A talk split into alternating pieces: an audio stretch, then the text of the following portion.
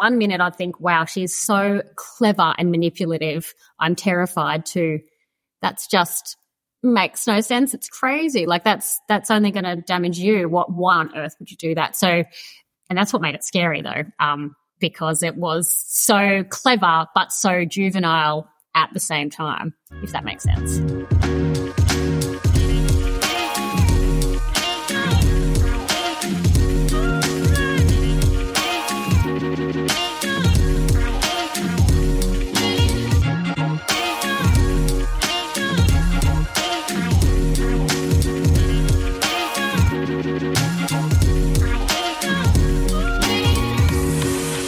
Welcome to today's podcast episode. It's a conversation with victim survivor, journalist, and author Nicole Madigan. Nicole and I are speaking about her book, Obsession, which is all about power, fixation, and control and explores the different types of stalking and how stalking can impact victim survivors. And Nicole would know because she is one. Nicole talks with me about her experience of being stalked for over three years. Three years is such a long period of time to know that there is someone out there who is fixating, obsessing, and actively trying to cause you psychological harm and not knowing whether or not that psychological and emotional harm is going to spill over into physical harm. During our conversation, we do touch a little bit on domestic violence, just in the way that it does relate to stalking. I wanted to just mention that up top in case this is going to be a triggering conversation for you. Make sure you do take care of yourself and listener discretion is always advised. I really, really enjoyed speaking with Nicole. It's really impressive to speak with someone who is just so determined that was one of my big takeaways from my conversation with Nicole.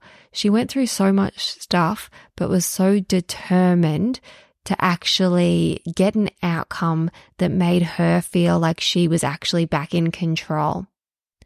Nicole acknowledges her privilege in terms of actually having the ability and the resources to pursue this and to get an outcome for herself. And that's really important. Not everyone has the resources, the time, the energy, the wherewithal, and the knowledge and the good fortune to come across the right kind of help to make things, you know, feel like they're back within your realm of control again.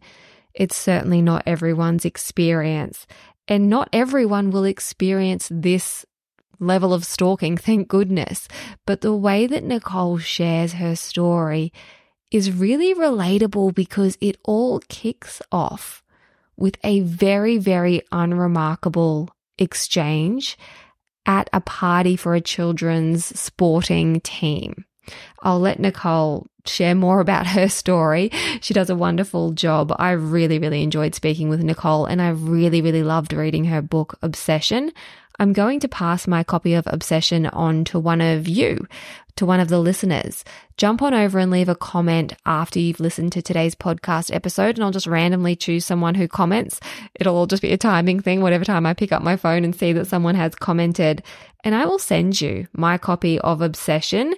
It'll be in the mail for you. I loved reading it. I found it really hard to put it down. Nicole's a wonderful, uh, wonderful author really, really great. She explores the different kinds of stalking. Um, it's an eye opening read for sure. All right, without further waffling on from yours truly, let's get into my conversation with Nicole Madigan. Just quickly, a word from today's sponsors. Unless, of course, you're one of our Venti members, in that case, there are no ads and your episode is about to keep playing. Hey, I'm Ryan Reynolds. Recently, I asked Mint Mobile's legal team if big wireless companies are allowed to raise prices due to inflation. They said yes. And then when I asked if raising prices technically violates those onerous two year contracts, they said, What the f are you talking about, you insane Hollywood ass? So to recap, we're cutting the price of Mint Unlimited from $30 a month to just $15 a month. Give it a try at mintmobile.com slash switch. $45 up front for three months plus taxes and fees. Promo for new customers for limited time. Unlimited more than 40 gigabytes per month. Slows. Full terms at mintmobile.com. Nicole, thank you so much for taking time out of your morning to have this chat with me. Thank you for having me. As I was saying to you before I hit record, I picked your book up recently and I found it really hard to put it down. It's so well written and it just takes you on this wild ride. Thank you. Thanks. And that wild ride that I'm referring to is entering the land of stalking. Yeah. Now, before writing this book, what did stalking mean to you? Stalking was something, I guess, I only used the same way most people use it in a bit of a just a funny kind of light-hearted way. I mean, I think these days or since the internet and social media has kind of taken over our lives, we talk about stalking as just researching somebody or or checking them out or following what they're doing and, and that sort of thing. Um, the other thing is movies, I guess, and that kind of sinister stalking where there's someone lurking around outside your house or turning up at your workplace or or you know your classics like fatal attraction and and that kind of really sensationalized view of stalking. So i, I certainly never associated it with um, something that would happen to me or in fact something that was happening to me. And in your story in particular, it's not as though you had this very clear moment where it was like, oh my goodness, I think maybe I have got my own stalker. It was really a series of kind of strange occurrences, would you say?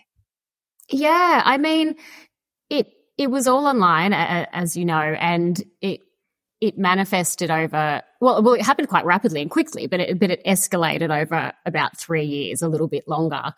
And look, it wasn't until um, the a police officer labelled it as stalking that I would have probably given it that name. I mean, I knew something was off, and you know, maybe I would have called it harassment, or I didn't really know. Look, to be honest, um, I just knew that it was causing me a lot of stress and a lot of fear and a lot of anxiety and and all of those feelings. Um, but I hadn't put that label on it, and and since hearing a police officer put that label on it, I started the research. Being a journalist, I just wanted to know more, and it's incredible how common it is. I'd love to take you back to that very first interaction you had with your stalker. Yeah, so my the very first interaction I had with her, and in in actual fact, the only in person interaction I had with her, um, was about a year before the actual stalking started, and I was at a kids footy kind of off season catch up. Um, and just making small talk with the other parents as you kind of do. But we were all in the same sort of little spot.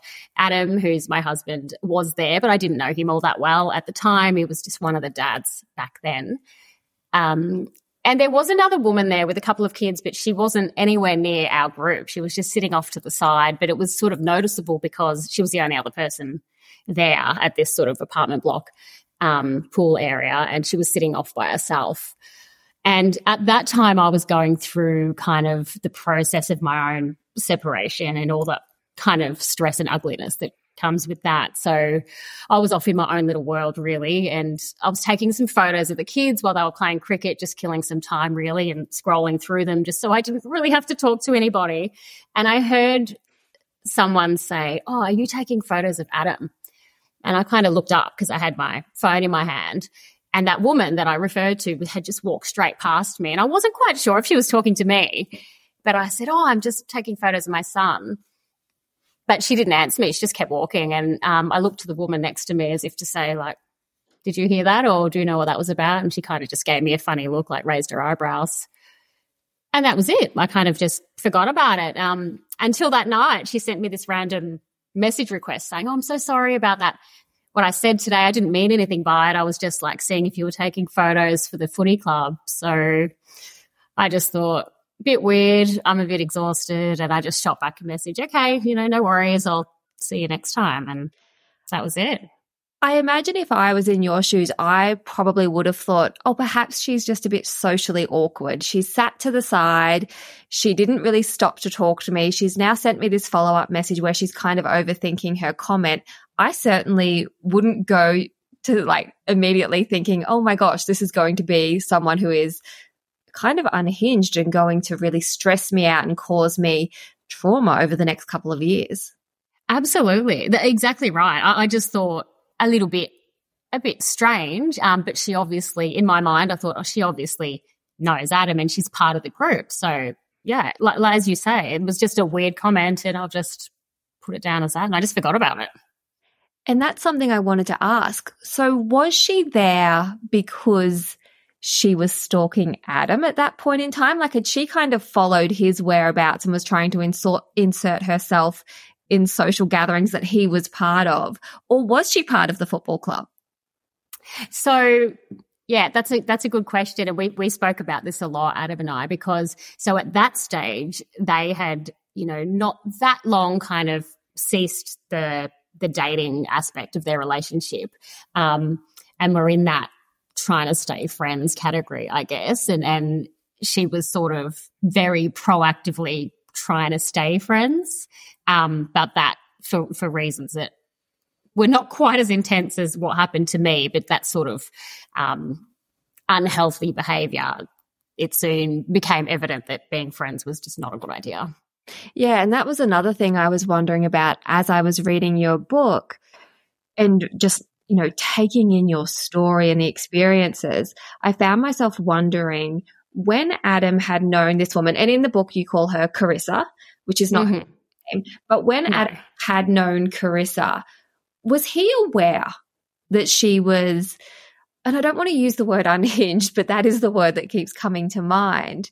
Was he mindful of like certain behaviors and did he ever find himself thinking, okay, I need to kind of end this now because something is definitely not quite right here? Yeah, yes. And, and it's those sort of really, you know, unhealthy or unhinged, you know, whichever you want to say, um, behaviors that, um, led to him to realize, oh, this is not, you know, you, you start to date someone and you get to know them and then you either keep it going or you think, no, this is not for me. And, that, and that's what happened there. Um, obviously things escalated to a, to a point that he could not have predicted. However, uh, he did say that he did have some concerns in those few months as he was trying to pull himself away because she did have a lot of those big moments and big threatening moments of, you know, making him sort of pay for having done this or having left and and met a few of his friends the couple that had come into contact with her sort of said similar things like you know he'd leave the room and she'd she'd be saying or doing things that caused them to feel alarmed and so i guess in those months before, we know this is third hand information, obviously, second hand information. Um, before he and I got together, he was trying to diffuse that situation so that he didn't suffer the consequences later, I suppose. And ironically, at that time, you and Adam were not romantically interested in one another to, you know, to your knowledge at that point in time. As you said, you were going through a separation. I know what that's like. Your head is just a mess and you're just mm. trying to get mm. through each day. But ironically, Carissa reaching out to you with this kind of socially awkward message eventually prompted you to get in touch with Adam. That exactly, yeah. So at that point, um, I wouldn't have even called us friends. You know, we were loose acquaintances at best. You know, we did come across each other because of the kids playing football, but we weren't sort of sitting there having long conversations or anything like that. Um, but yeah, a couple of weeks after that initial interaction, I got a couple more messages from her just inquiring about whether I was married and really unusual questions. And I was exhausted at that point. I was going through a really difficult separation. Um, she was using the terminology we, right? Like she was saying, we, we are wondering if you're yes. married. Yeah. Which also yeah. in my mind, I was like, is she trying to make it sound like her and Adam are trying to figure out if you're married? You know, is yes, she trying to kind of go for the wing woman approach just as an inroad? That's what it seemed like. It, it, that, that's what it seemed like to me. It was it was continuous we, and I, I was telling my I was with my mum at one point when I was getting these messages, and I'm like, I wonder if um Adam knows. Is this like, are they doing this together? Like, we're wondering and we want to know. Like, it's quite strange since I'm, you know, one of the kids' mums. It's very unusual to do this. And she was sort of feeling for me at that point because I was going through a lot with my separation. And she said, Look, you don't need this on top of it. Why don't you just message him and ask him? Tell him that his girlfriend, you know, we didn't know who she was. So we, we use that term. Tell him his girlfriend keeps sending you these messages. And if he's involved in it, can can he tell her to stop? It's I've got enough on my plate. So I just did that. You know, my mum told me to do it, so I did. Um, and I, I flipped him a message, and yeah, he wrote back quite quickly um, to say that you know to apologise. Um, but as I said in the book, he, he sounded very embarrassed and humiliated, but not totally shocked by the behaviour. So he sort of said, you know, this sort of behaviour is part of the reason that this person is no longer in my life and is blocked from my life, and I'm really sorry. And um, that sort of thing. So it rang true just, for him. Yeah, yeah. Um, but obviously, it, it the the I hadn't given him all the details of what those messages were. I just sort of said, "I'm getting these strange messages, and do you know about it? And can you stop?" And he's like, "I don't know what they are, but I'm really apologize, and you know, for the behavior." And so I sort of said to mum, like, "Oh, the poor guy didn't even know. Like, it's his ex girlfriend. Like, how embarrassing." I just thought it was a bit of a joke at that point. Yeah. Just kind of funny. And um and as you say, yeah, a couple of weeks later he sent me a message to say, look, you know, I just wanted to apologize again and just make sure you weren't still getting any of these messages. And I said, look, no, I haven't. And I cracked a bit, you know, I did what I talk about in the book that is the wrong thing to do. I cracked a bit of a bunny boiler joke and said, you know, as long as I don't have a bunny boiling in my kitchen, it's all good. We're square. I'm, it's fine. Um, and from there we just kind of started to back and forth and and and message each other more and more often and we just got to know each other that way. And um, we always said in the early days you know before that stalking started we used to joke saying you know it makes me cringe now saying oh stalking got us talking because we were calling what she did stalking in a kind of light-hearted way. Yeah in a way she actually ended up being your wing woman yeah yeah well yeah that that's the that's the irony of it. And and that little episode that we called stalking in a really joking way, you know, ended up being just the tip of the iceberg, unfortunately, though. And then your story progresses with Adam and you fall in love. And I really enjoyed reading about your love story in the book. Yeah. It's a really beautiful thing to read. But whilst this beautiful relationship is unfurling in front of you, the stalking begins that's when it really starts to escalate. The more that you and Adam do become closer and start to build a life together, this seems to really aggravate Carissa.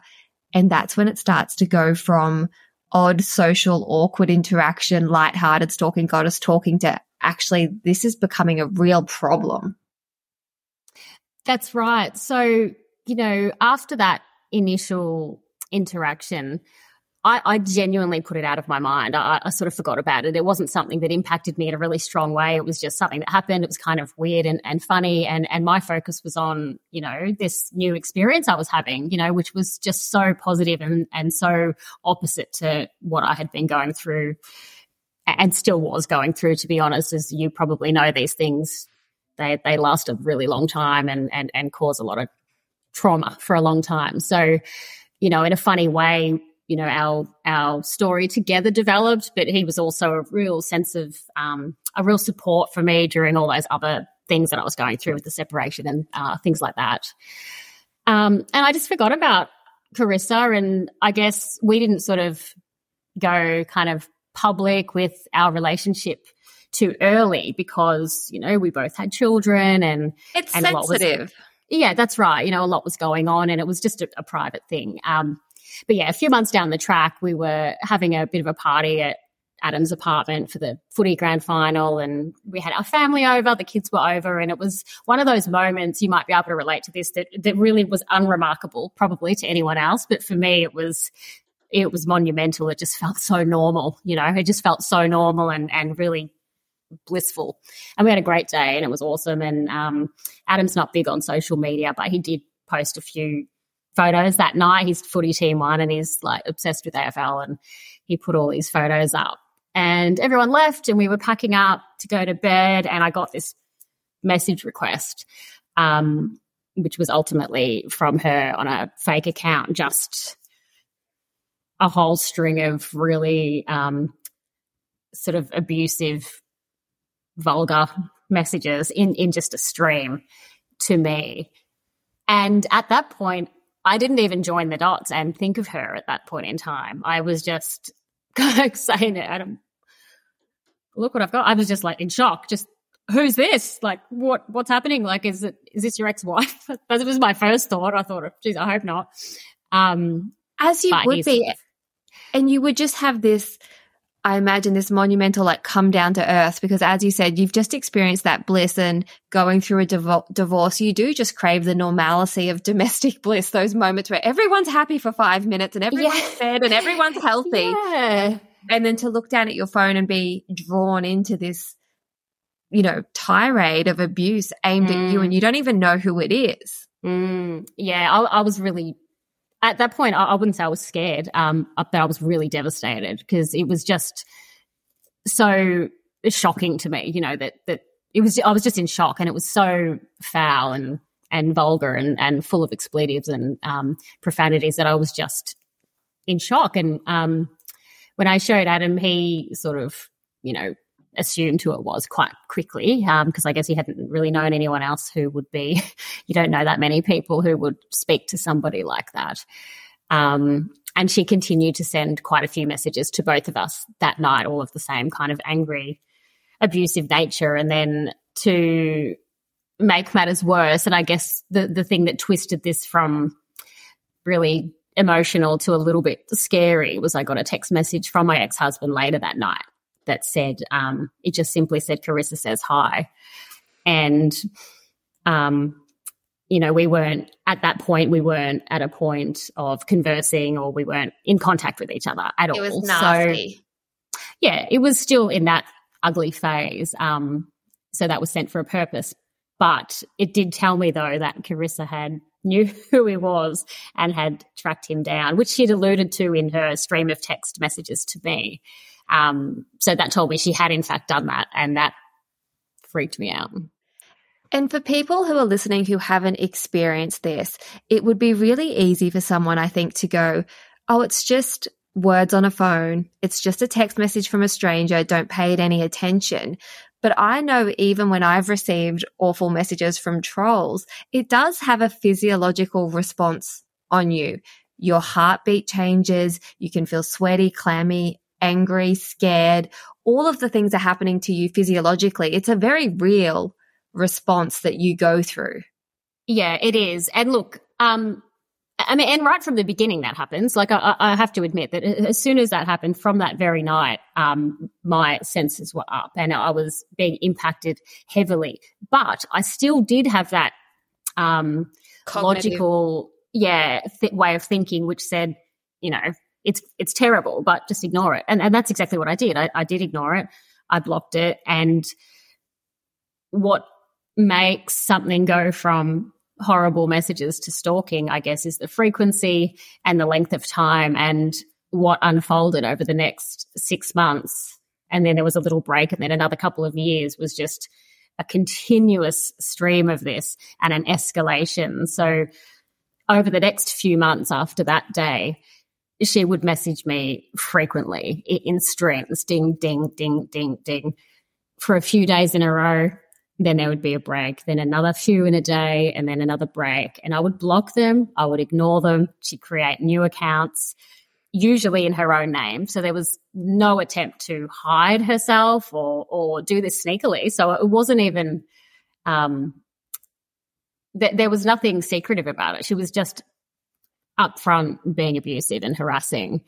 And that's what I thought it was at that point. But even so, it was having a huge impact on me. I found the fact that she didn't try and hide her identity to be really shocking and really scary because yeah. what it tells me is that, oh, she thinks that this is okay.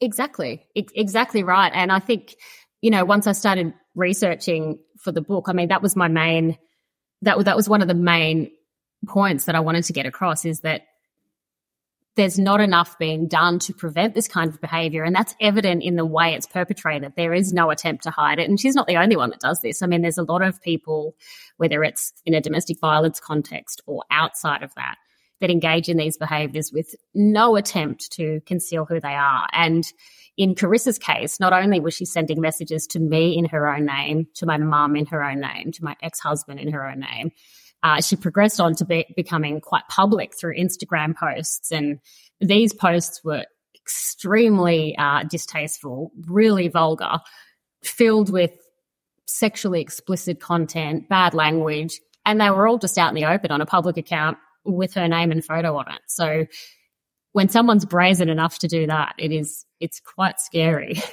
It is, and brazen is is definitely one word for it because when people are creating fake profiles, it kind of allows you, I think, to go, okay, they can at least separate. They want to separate this ugliness from themselves and go, mm. oh, that's not me. They want it to happen. They want to cause you pain, but mm. they don't actually want to integrate that with their identity. They can create this fake profile and use that. But in your case, Carissa was like, Hey, I'm going to post a photo and use hashtags aimed at you. I'm going to tag you. Mm. Something I wanted to ask when she was like peppering you with abusive messages. Was that all done through social media or was it also with your phone number? So in the beginning, it was all Facebook. So for the first several months, it was all Facebook and a few emails. Um, messenger, different Facebook Messenger accounts, some in most in her name, a couple in some other names. Um, at one point, I called a police friend of ours because she had created a fake account in my name. So used my profile photo, used my name, and sent herself messages, screenshotted them, and then sent those to Adam to say, "Oh, look what she's sending me."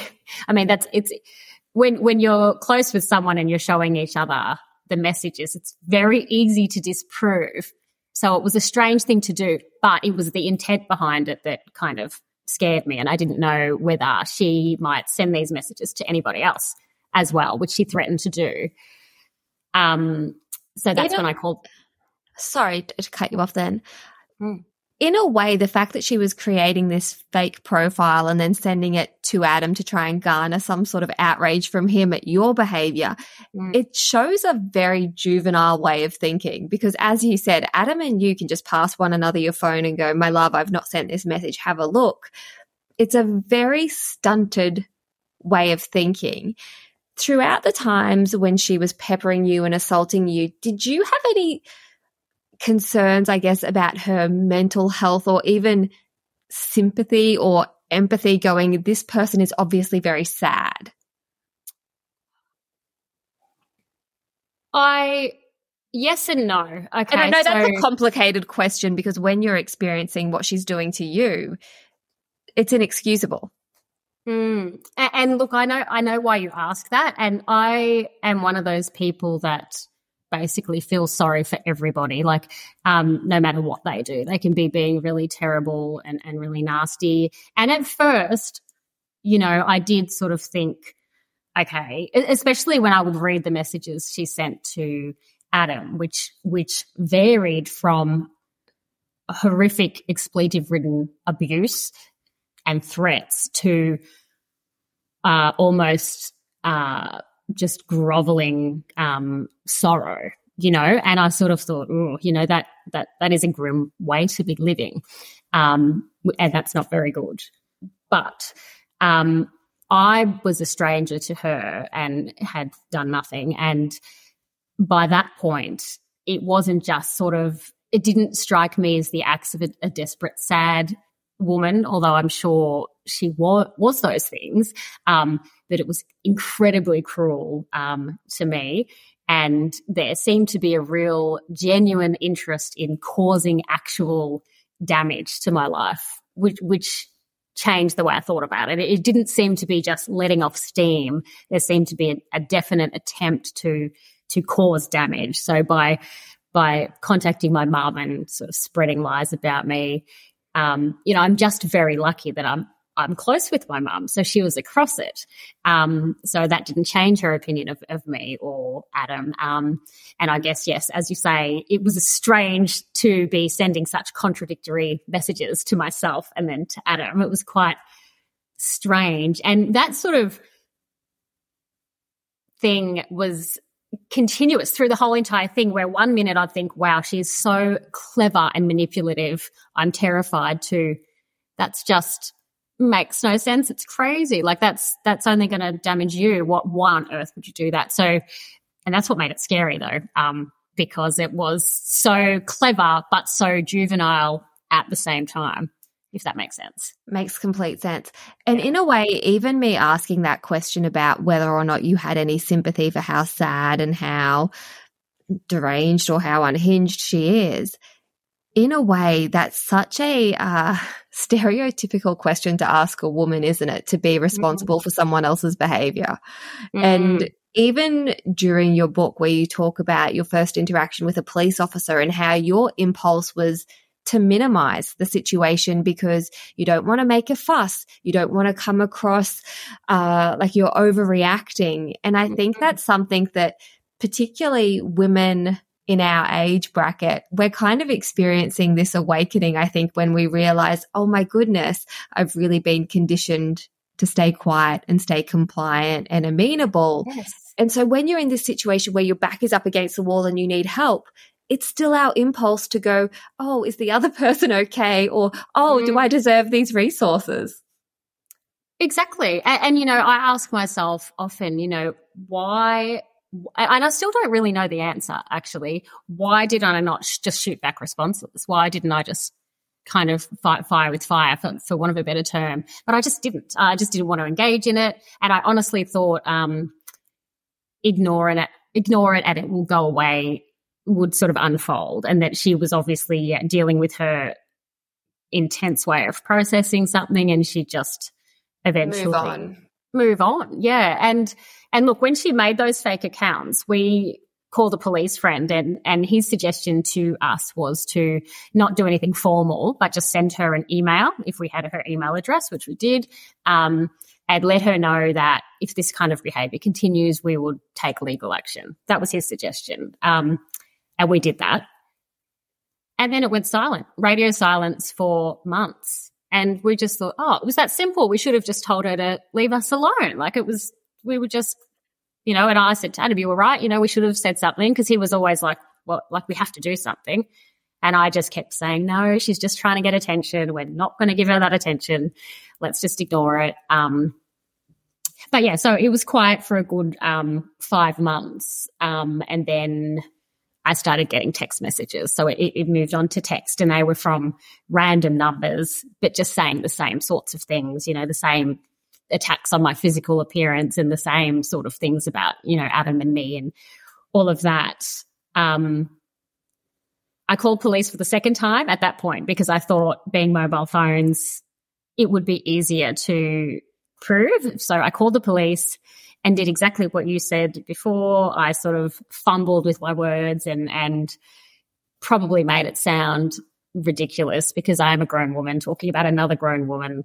Um, you know, she's being mean to me about a yeah. man, you know, like it, it, it feels juvenile, ridiculous. Yeah. Um, but anyway, and his response, uh, sort of solidified that feeling. He was not rude or unpleasant, but it was very, you know, pat on the head. We'll just let us know if anything terrible happens and, and keep a diary, but we can't, you know, go investigating phone companies for something like this. And, and then I just thought, I said to Adam, there's obviously nothing we can do. There's nothing we can do. We just have to hope it goes away. But, you know, I was really, really, um, I was sort of really heightened at that point because it had become so intense that first period and it had finally stopped. And then it was back again. And I was just thinking, I just don't want to do this again. Um, and then a couple of weeks after that, I got tagged in that very first Instagram post. Um, and that's when everything became more public. So I had that extra layer of concern, um, being, you know, my reputation. yes. as well. Hey, I'm Ryan Reynolds. At Mint Mobile, we like to do the opposite of what Big Wireless does. They charge you a lot we charge you a little. So naturally, when they announced they'd be raising their prices due to inflation, we decided to deflate our prices due to not hating you. That's right. We're cutting the price of Mint Unlimited from $30 a month to just $15 a month. Give it a try at mintmobile.com slash switch. $45 up front for three months plus taxes and fees. Promo for new customers for limited time. Unlimited more than 40 gigabytes per month. Slows. Full terms at mintmobile.com. And throughout the book, readers can actually take in some of the abuse that you were receiving, but it was a real mixture of like character assassination against you, assassination of your looks, and also accusations against your partner. Mm. Throughout that time, did you have moments of doubting what Adam was saying? Because there were some big accusations thrown your way. Yeah, I've been asked that a couple of times, and I can see why people ask me that. But I guess because we were sort of in it together the whole time and showing each other everything that was happening, I, I, didn't have those kind of strong doubts. I guess on top of that, a lot of the times, and probably the vast majority of the times, and this is when I started to really try to analyze what is she trying to do here? Because initially I thought with those comments about Adam, she wants me to think he's he's still seeing her. That that's what I figured.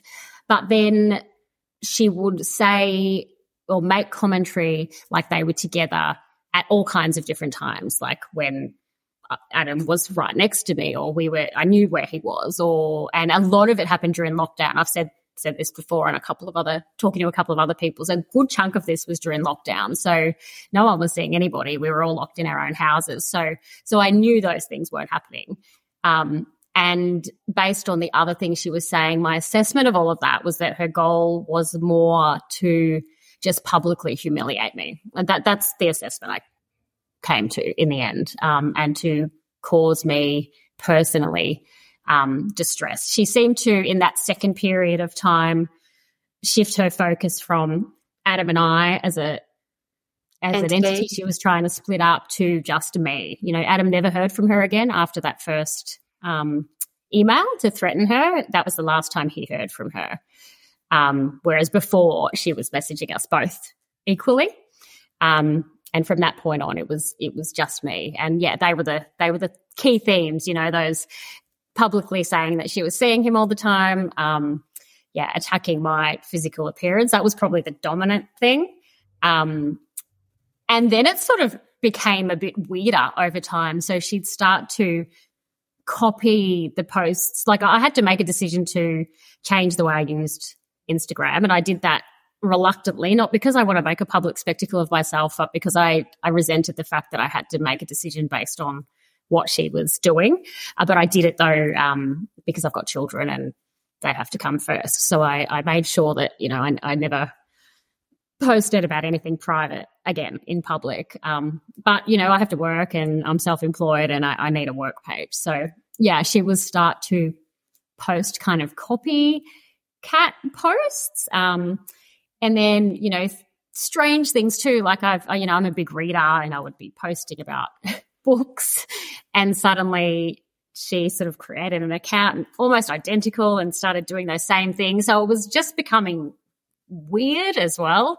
Um, so there were so many facets to it. It was just becoming. It's a, it's a real spider's web. Yeah, yeah. Um, and the thing with stalking as well is the longer it goes on, the more you develop, you're able to develop this kind of language that only the two of you can understand. And it makes it more scary because it's less um, easy Obvious. to prove. Yeah. And, and I'd made this decision not to tell anybody. Um, but over time, it was going on and on and on. It was becoming more and more scary, but it was becoming more and more uh, subtle and, and easier to disguise. So I was starting to become a bit worried that I'd made a real error here because nobody knows about it. She's getting, she seems to be getting more and more angry, but it's becoming less easy for me to prove. So I'm I'm a bit worried here. Yeah, that, that's what started to make me think I've, I've got myself into a real trap. And in a way, as it became more subtle, it's almost a form of gaslighting as well because you know what's happening, you understand, mm-hmm. you can read the room, you can interpret that language. But as you said, it's not a very linear line from, look, this is exactly what's happening. And I mm. imagine it also makes you go just a little bit batty, like a little bit crazy thinking, okay, what actually is reality? And mm. the more she becomes obsessed with you, the more brain space she's taking up for you as well. Like this woman's over here thinking about you nonstop clearly because she's creating this spider's web to make you feel trapped. But because she's doing that by proxy, brain space is being taken up for you. And yeah. it's brain space and it's the mental load. And as I'm reading through your book, which I recommend all of our listeners grab a copy because it's wonderful reading, it's so insightful and just such an easy read, like as, as funny as that sounds. But mm-hmm. as I'm reading your book, Nicole, I'm thinking, how unfair is this that you now have the mental load of this woman's problems, right? Mm-hmm. Now you're expected to keep a diary. You're expected to have all of the screenshots. You're expected to lodge all of the paperwork. And it's like, hey, I just went through a divorce. I've done enough logic of paperwork. I just want to live my life. Yeah, exactly. Exactly. And that's what, that's why there's so many conflicting feelings. There's, there's fear because you don't know what this person's going to do. And, and I really felt that genuine fear and that escalated over time because she started to know a lot of, um, per, she she found out a lot of personal details. The most important being the street that I lived on, um, and it, implying that she had moved to the suburb, and it was all becoming a bit. Um, a bit real. So it was scary, but it was also um, impacting, you know, your sense of self. I mean, it's very easy to say, um, you know, sticks and stones. Um, but when you are getting the same very unique and specific insults made about you all the time. Um, it's it's not as easy as it might seem to just go, oh, you know, who cares about that? It, it does have an impact um, and make you a bit a bit paranoid. That obsession, yeah, does become your own obsession because you don't know what's being posted or written about you at any given time, and that idea of just don't look is a furphy because not looking doesn't make it not be happening. And it's unfair to expect someone to not be aware of what's happening around them, especially when you have children. You really, it, it's irresponsible in my view to not be aware of what someone's saying or doing when you think that they could be doing something dangerous or that has a real impact, you know? Um, I write in the book that she, she even went to the effort of supplying a statement to my to my ex-husband to to meddle with our mediation. And obviously you would know in the end it's meaningless and it's not relevant to anything. But the intent behind that action really frightened me you know that that she would be willing or want to impact something that is my entire life. It's very important. It's not just it's calling me ugly on social media. It's it's a it's a big important thing. And the attempt was there to do that albeit a naive one. It was still there. Um, yeah, so I think, you know, it, it, it does affect you in a lot of different ways. And I think nowadays too, because we have access to so many different stories via true crime podcasts and TV and all of that, we are a lot more aware of cases where a violent act can actually be the first time someone uses physical violence. But mm. prior to that, preceding the physical violence is often this stream of coercive control or stalking, harassment, those sorts of things. So I imagine for you, you're clocking this spider web that's happening around you. And it's not a wild assumption to go, oh my gosh, she could physically harm me, particularly when we're aware of cases like Hannah Clarke and Rowan Baxter and Mm. It would just be so scary. Yeah, and I think that was something my mum was very conscious of. She was worried about that the entire time. And I think, you know, I became victim to my own gender biases as well because, you know, my journalistic work has been really focused on domestic violence and men's violence against women. And and you know, I still stand by the fact that, you know, perpetrators of coercive control and stalking and domestic violence are predominantly men. That that's that's a fact, and I and I still feel really passionately about that. But probably those facts and my passion for that did cloud my judgment a little bit. You know, I didn't want to be on the on the well, women can be perpetrators to bandwagon. You know, that does attract a lot of um, you know men's rights activists and and all the things that I despise. Um, but you know, if it had have been a male engaging in these type of behaviors, absolutely, I would have acknowledged that that that terror, and it would have been justified because, as you say, yes, it's extremely common that the first um, that someone can be engaging in coercive control, non-physical behaviors, and then all of a sudden, uh, yeah, do something violent or or big. So yeah, those concerns became um, you know, they grew over time. And that's why I say sometimes I didn't know whether I was overreacting or underreacting because at some moments I felt like, oh God, get a grip. You know, it's just this woman just being mean, you know. Um, but then on the other hand, I was like, well, it's been happening a really, really long time and it seems to be getting worse. And she seems to be investing a real lot of time into this. And, you know, the expert said to me when I interviewed them that, you know, the more time someone invests in something, the more time they're willing to invest because they've, they've, you know, they've put all their faith in it now and they want an outcome. But what outcome? Anyone's guess. I don't yeah, know. That- that sunk cost fallacy of going, oh, I've invested all this time in creating this web and wearing this woman down. I might as well keep going. Yeah, yeah. Um, and I just didn't know what the goal was, and I still don't. No. And in total, from that very first text message to actual getting to court and Carissa being charged, what was that time span? Uh, so it was about, well, it's been nearly it's been nearly five years. So um, it was about three years when I finally got some action from the police. Um, but there was a there was a long period before she actually went to court. So it was nearly 12 months in that time.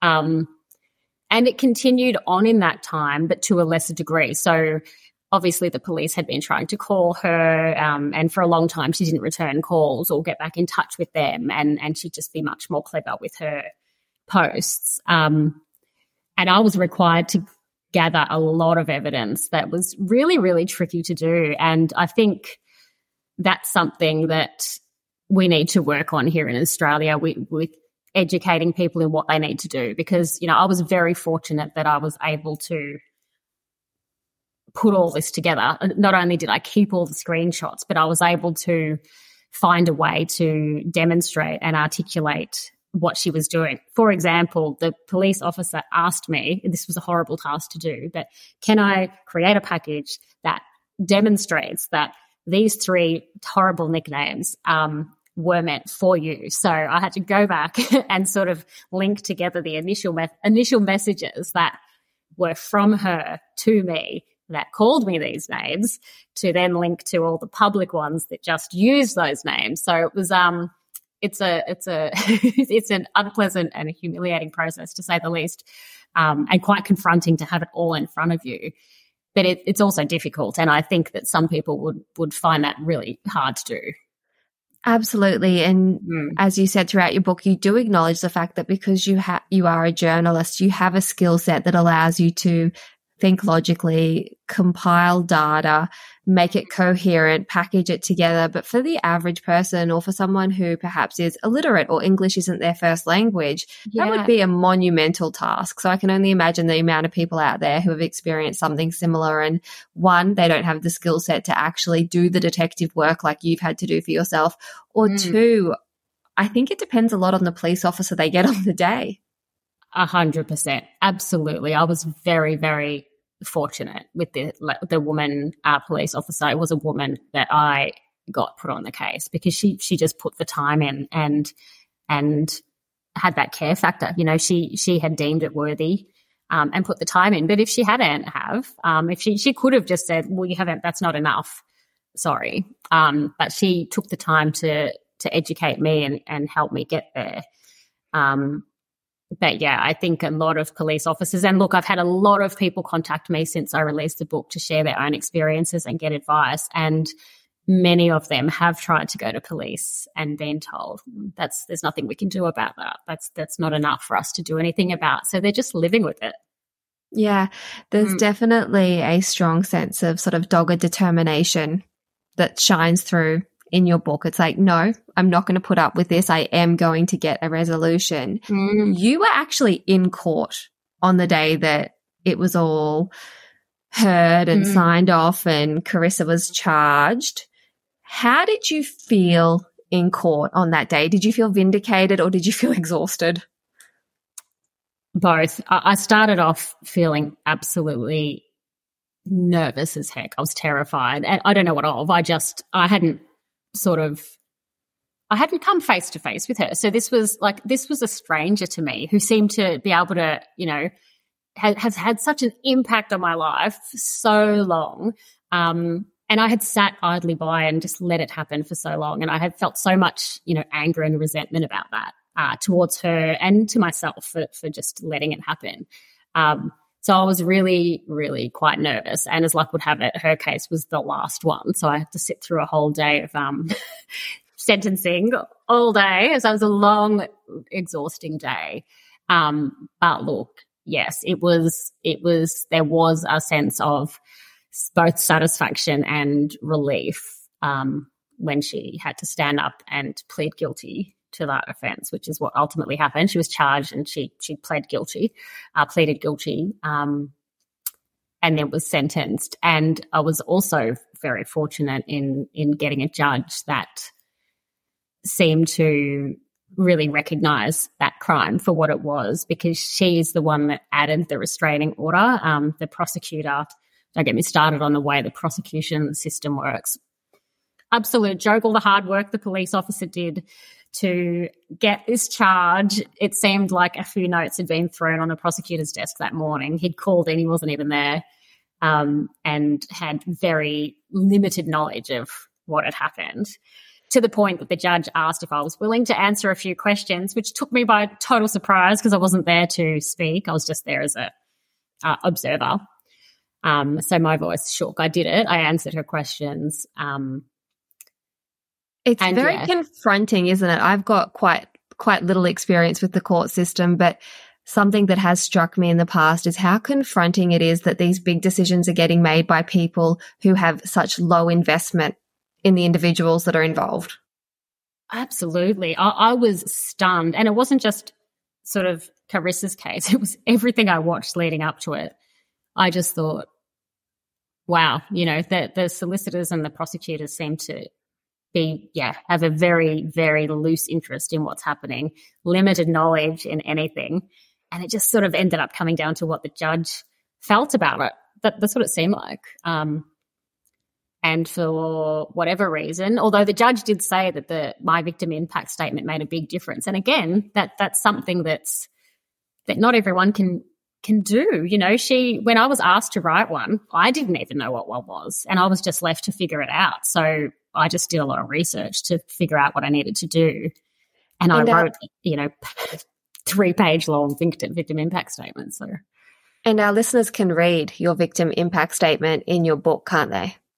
Yeah, yeah. I decided to include it because I think it's it's a really straightforward and honest um, account of of just the impact of this kind of thing. And I think it's just important that people know how much it impacts you. And and for people who are going to it who going through it who can relate to say it's okay to feel that way. It's normal. It's the other person that's in the wrong. And you you don't have to put up with it although you know a lot of people are. One other thing i wanted to ask you about nicole is about anger. How did mm. you handle feeling angry? Or did you feel angry i guess about everything that was happening to you because as I'm reading your book and learning more about your story, my overwhelming response was, this is so unfair and angry making. Mm, yeah. Um, I didn't handle it very well, I would probably say. Um, and I really struggled with it because I have I have never felt that level of anger and rage, and you know I've I've, I've felt some level of it because I've been through you know a divorce, um, but not to this this level where it was. I had no. It's the first time ever I've had absolutely zero empathy for another person and felt nothing but anger. Um, the only one and only time. Um, and that includes everything I've ever been through in my life. And to make matters worse, I wasn't doing anything with that anger because I was just letting it happen. Um, so that exacerbated it. I felt like I was, I was resentful that her actions had put a little dint in something that was supposed to be my mind or felt like it was going to be my life turning around. um, and having some that peace and and happiness with my new family and um, with Adam. And of course, we still ha- have a lovely life, and and we tried to shut it out, but it was it was there, and it came quite early, you know, earlier than I thought was fair. And then she just was able to, as as stalkers do, keep herself in the frame and in in in our life no matter what we wanted. We had no choice or say in the matter. It was it was happening. Um, and that's what stalkers are able to do. You know, they're there even when they're not there. They're just there all the time. So yes, omnipresent. I had, yeah, yeah, exactly. And um, feeling that level of anger is really hard to admit as well. And I think you're right. You know, as women, we're not supposed to feel angry. We're supposed to feel sad or frustrated or emotional or anxious. All of those feelings are okay to say, but to say I'm really angry is is not as acceptable. And I remember I was speaking to um, someone about this when I was researching the book, and they said, sort of, you know, what is what does justice look like for you? What does it feel like? And and I really felt like I was supposed to say, um, I just want it to stop. You know, you're you're supposed to just you just want it to stop. Um, but at that point, that's that wasn't true. You know, I did want it to stop, but I, I wanted some repercussion. I, I wanted there to be a consequence for this. I just, I, just having it stop was not sufficient to me. And whether that makes me um, an angry, nasty person, I don't know. Um, but I just didn't think it was right or fair that people are putting people, other people, through so much torment um, and then all they have to do is stop, you know, after all that amount of time. I think it's they're engaging in criminal behavior and they should be treated that way. I don't think it makes you a nasty or awful person to want some level of vindication isn't the right word, but just to know that there is some sort of consequence, particularly when when you yourself are a law abiding citizen, you do the right thing. You know that there are consequences. We move through the world knowing there are natural consequences. There imposed, there are imposed consequences. Why should this person get a, get a free pass from mm. having any sort of consequence? And I think that we do have to hold people accountable. And again, back to, you know, different parts of this conversation, just acknowledging that as women, it's often put on us to just be grateful and accept what we're given, accept mm. our lot in life. And I think it's really inspirational that you actually were so determined to get some sort of outcome and to know that you did what was within your control to do. Because for so many years, this mm. was way out of your realm of control or mm. responsibility. Mm. That's right. And and you use those natural um, instincts that we have as a woman um, sometimes can work against you, you know, because you you want to cre- keep some integrity to, to show your kids that you're not um, reducing yourself to the same level as this. You're also thinking about other people's kids. You know, I admit when, you know, after the court case, there was an article written about this. And, you know, you kind of think, oh, I hope my initial thought was, I hope everybody she knows reads this and knows, you know, what the awful things that she's doing. But then my mind also went to, oh, well, she has kids though. Um, what are the repercussions of those kids? You know, when when people hear, oh, your mum, you know, if they read it or something like that. So I think, you know, sometimes our our our empathies can can work against us, but it's also important as well. I mean, there there are other people that are can be impacted by this, and that's why I've taken good care to you know, not not talk about use people's real names and things like that because you know other people can be impacted by it. But yes, I was after several years of this, I was quite determined to get an outcome, and I, I tried my absolute best. But I was also very very lucky in a lot of ways. I think you're an example of someone who has taken the high road, but has also gotten to a point where she's just taken enough shit and she knows. That's probably a good way. enough is up, enough. Actually, yeah, yeah, yeah. You can only do it for so long until you say, like, yeah, I, do I do this forever? Like forever. that's what I was starting to think. Like, do I just does this happen until there's some actual real damage takes place? Mm. We've covered so much in our conversation, but there is so much more in the book. And as I said, it's a really enjoyable and insightful read because not only do you go into your experience of having a stalker, you also go into conversation with experts and you educate the reader on different types of stalkers because prior to reading this book, I had a bit of an understanding that, of course, there are different stalkers. There's cyber stalkers and predators and all of that. But just reading through the list and going, oh, resentful stalkers. Huh, Yeah. Who knew that there was a word for that? And Yeah. it's just really helpful, really helpful to Mm. have the language. So I encourage all of our readers to grab a copy. Where can our listeners pick up a copy of your book? They should be able to pick up one from any bookstore, any standard bookstore that you have around, or online from Booktopia, or yeah, any bookstore really. I think it's available in most places. And it's a very striking cover as well. Given that this is a podcast, it's worth mentioning, of course, the title of the book is Obsession. Yes. And the cover is just so striking. Was that cover art your idea? No, no. Um, the publisher engaged a designer to do it, and it is beautiful. Yeah, I was very, very lucky when I saw it. I could not have envisaged something like that. Yeah, it was stunning. Yeah, It's very- dark and it's Mhm. captivating. And I'll make sure when this episode goes live and I'm sharing across social media, I'll make sure to really get the cover out there so that people Oh, can thank you. get their eyes on it, get their hands on it, and learn and listen to your story. Nicole, thank you so much for your time today. Thank you for having me.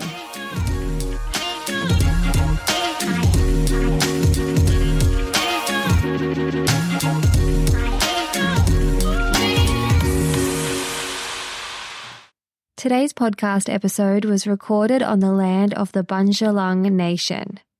In the spirit of reconciliation, we acknowledge the traditional custodians of country throughout Australia and their connections to land, sea, and community. We pay our respect to their elders, past and present, and extend that respect to all Aboriginal and Torres Strait Islander peoples today. Have you ever Googled your own name? Prepare for a shock because your personal info, including addresses and phone numbers, is all out there. It's all harvested by data brokers and sold legally. Aura is a personal digital security service that scans the internet for your sensitive information and provides a full suite of privacy enhancing tools. For a limited time, Aura is offering listeners a 14-day free trial at aura.com slash safety. That's A-U-R-A dot com slash safety to learn more and activate the 14-day trial period.